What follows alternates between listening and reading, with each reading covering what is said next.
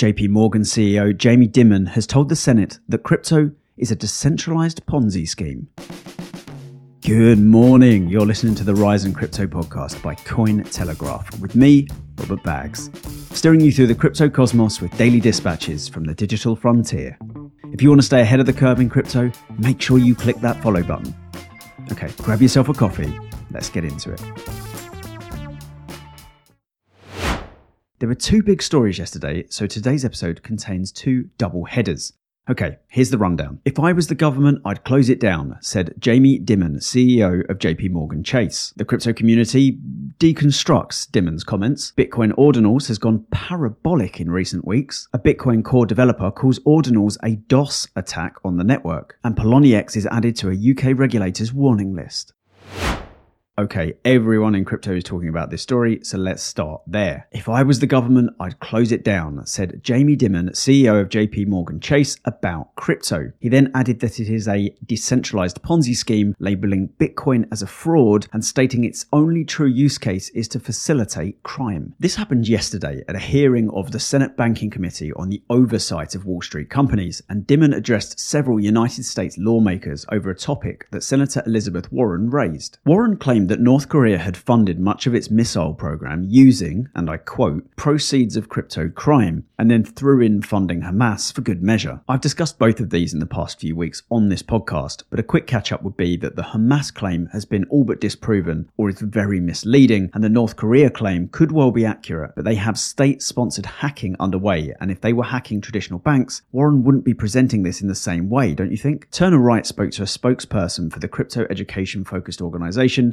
Cedar Innovation Foundation, who said that Warren's claims revealed a lack of understanding of blockchain technology, adding that it is misleading to claim that crypto facilitates illicit finance any more so than traditional fiat currency. They also highlighted the common narrative of crypto, blockchain, and DeFi representing a direct threat to the traditional financial systems. Unsurprisingly, the crypto community were dissatisfied with Jamie Dimon and Elizabeth Warren's comments.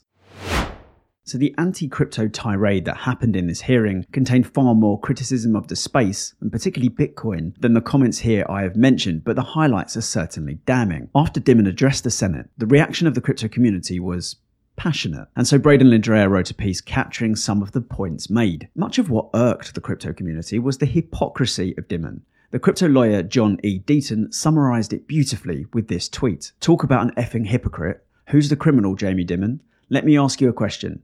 In the last five years, when JP Morgan has been fined over $35 billion for illicit and fraudulent activities, did any of your staff use Bitcoin or crypto? In this article, Brayden also added to that, stating that JP Morgan is the second largest penalized bank with 272 violations since the year 2000, according to Good Jobs First's violation tracker. Brayden then went on to quote the most damning and specific example here, which I'm just going to quote. In October 2013, the bank paid $13 billion, the largest fine in its corporate history for fraudulently misleading investors over toxic mortgage deals. Toxic investments fall in value significantly, causing the market to collapse. So I tweeted this earlier, but I wanted to highlight some hypocrisy from JP Morgan and Jamie Dimon that I haven't seen anyone else mention yet. In February 2022, I wrote an article for Token Gamer about the first bank to open a space in the metaverse, a place called the Onyx Lounge, and it was opened in the center of Decentraland. That bank JP Morgan, and the space had a pixel portrait of Jamie Dimon in it. And the opening was accompanied by a paper written by JP Morgan titled Opportunities in the Metaverse How Businesses Can Explore the Metaverse and Navigate the Hype versus Reality. There seems to be some wild cognitive dissonance over at JP Morgan.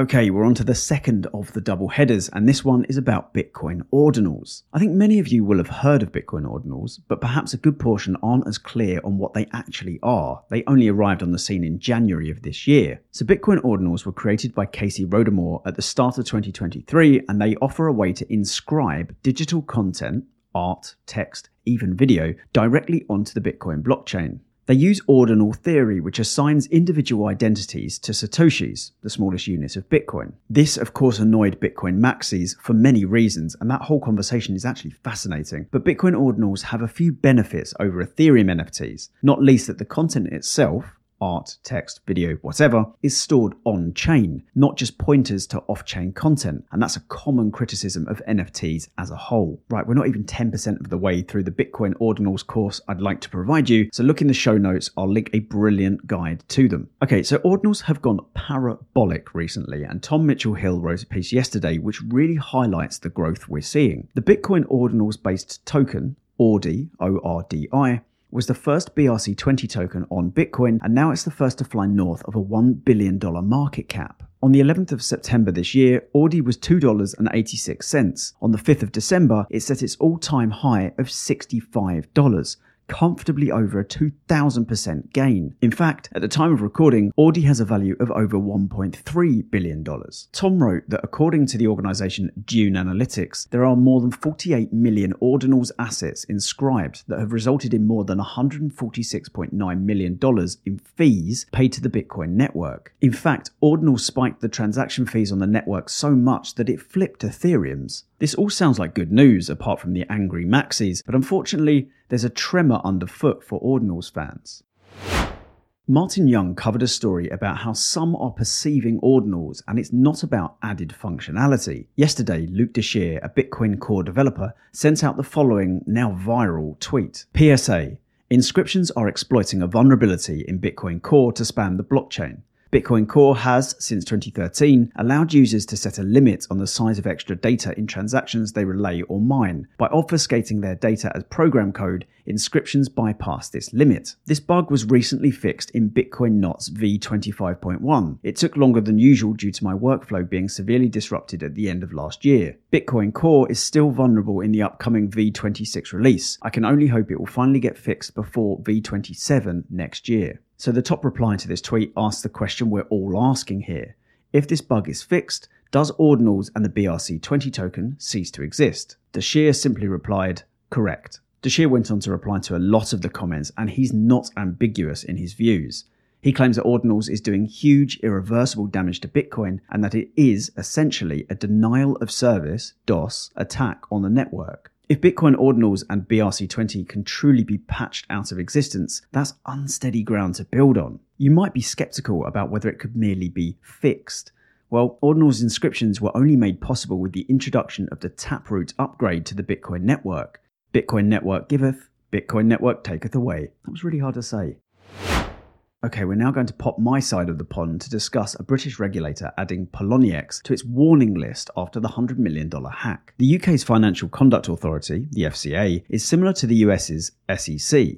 Yesterday, the FCA published a public warning to their website about Poloniex, the crypto exchange acquired by Justin Sun in 2019. The warning states firms and individuals cannot promote financial services in the UK without the necessary authorization or approval. The UK has been infamously difficult to register with as a crypto company. And as David Attlee writes in this article, in August, the FCA revealed that since 2020, it has received 291 applications from crypto companies seeking registration and has approved only 38. In October, it announced that 140 crypto companies, including HTX and KuCoin, had been added to its warning list. Since then, the regulator has authorized only one entity, PayPal UK. On the 10th of November, Poloniex was the victim of that $100 million hack, and Justin Sun's other company, HTX, formerly known as Huobi, have been on the end of several hacks, including the $86.6 million theft from the HTX Heco bridge we discussed a few weeks ago. What this warning means going forward and why it has come about aren't clear, but there are a few fair guesses. Poloniex won't be registered in the UK anytime soon, therefore, the UK's financial compensation and protection schemes won't apply to UK citizens, and I wonder if this was all prompted by one of those UK citizens being a victim of one of the hacks.